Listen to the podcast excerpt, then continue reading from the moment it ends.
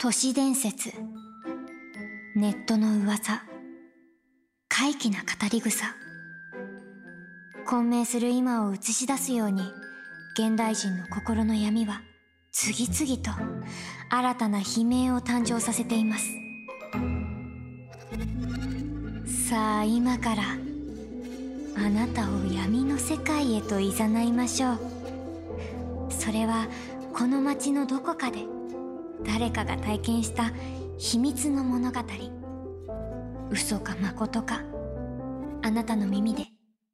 確かめて。怖いライトゾーン。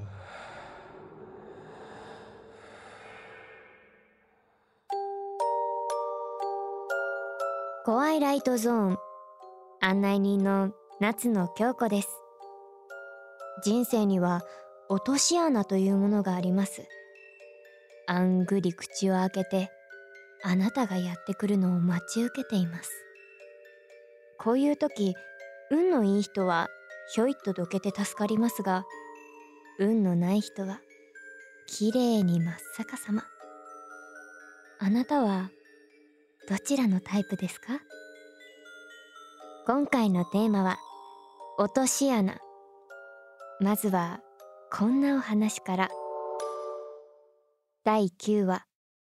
花があふれる道。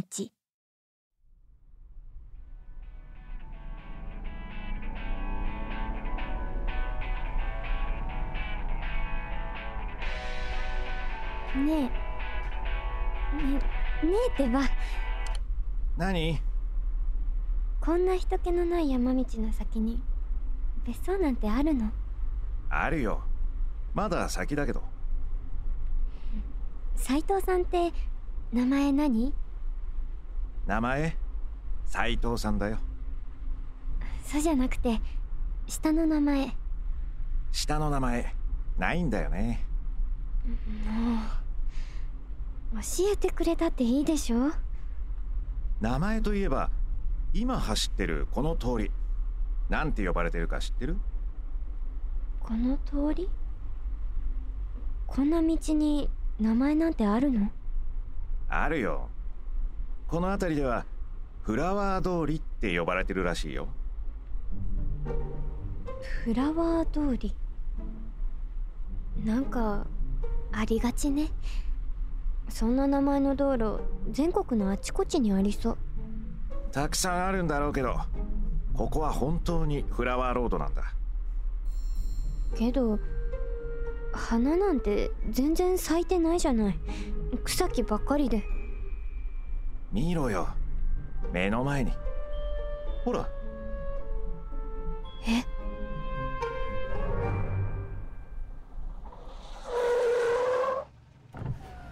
な？道路の脇。これ花束じゃない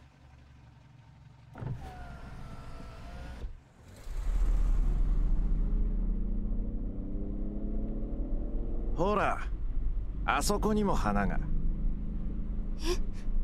それだけじゃない。あっちにも。向こうにも。もうやめて。全部手向けられてる花束じゃない。そうさ。この通りはなぜか事故が多発することから闇のフラワー通りと呼ばれるようになったんだ。なんでこんな道走ってるのよ君だろマッチングアプリで僕の別荘に行ってみたいって言い出したのは。いやいやもう帰ろ無理だよ。U ターンできない一本道なんだから。う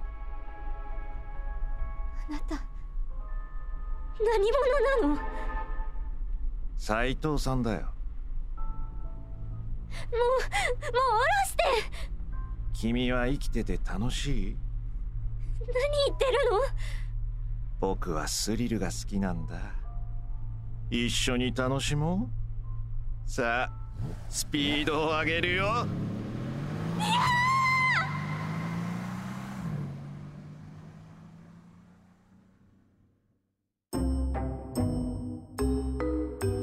再び夏野京子です。そもそもよくわからない人とは会うべきじゃありません。世の中には全く会話の噛み合わない相手がいるものです。そういう人に出会ってしまったら愛想笑いで切り抜けてください。命を落とす前に。続いてお届けするのはこんなお話。第10話。後輩に慕われて。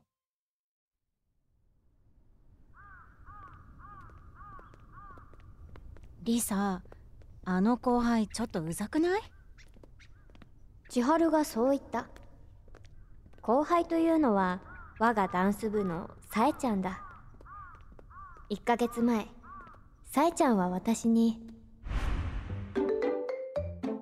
先輩私先輩に憧れてるんです。と言ってきた。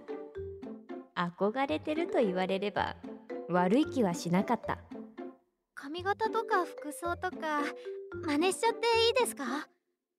別に構わない。さえちゃんは次の日長かった髪を切って本当に私と同じボブにしてきた。今では部活の時の着こなしも私そっくりに真似ている。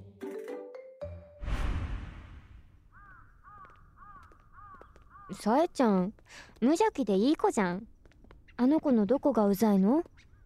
昨日あの子とリサの彼氏が仲良さそうにゲーセンで遊んでるところを見ちゃったの。そうなんだ。最初あまりにもリサにそっくりだからあんたたちがデートしてるんだと思ったよ。でもよく見たらサエだった。それなら心配いらないよ。彼もさえちゃんを可愛がってるから2人でいても全然おかしいことじゃないの。そうなの？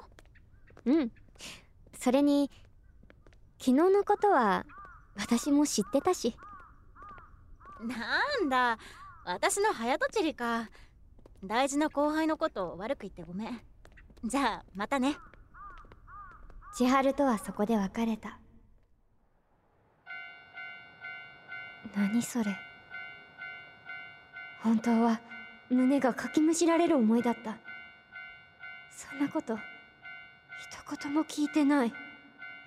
彼からは男友達と遊ぶから会えないと言われてたのに。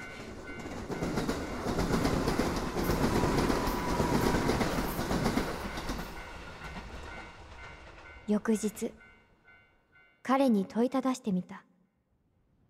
するとあっさりと浮気を認めた。それだけじゃない。彼は詫びるどころか私を責めてきた。さえちゃんお前に迷惑してるぞ。何でも真似るように強要してくるって。どういうこと？先輩だから怖くて逆らえなかったって。ファッションの強要は立派なハラスメントだ。ろいや勘違いよ。あの子が私の真似したいって言うから勘違いしてるのはお前だよ。これは浮気じゃないんだ。本気なんだよ。俺さえちゃんと付き合うことにしたから。そんな。おかげで分かったんだ。お前もさえちゃんも同じ格好してるから。内面の差に気づけたよ。どっちが性格のいい子か。あの子だって言うの？あの子のどこが？人のことを悪く言うなよ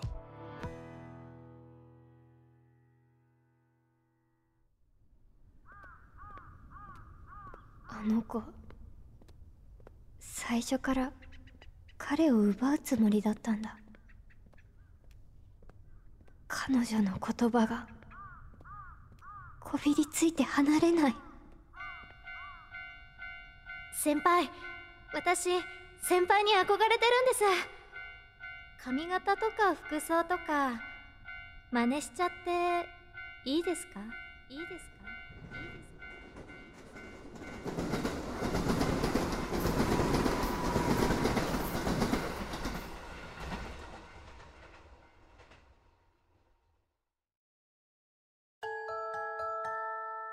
夏野京子です。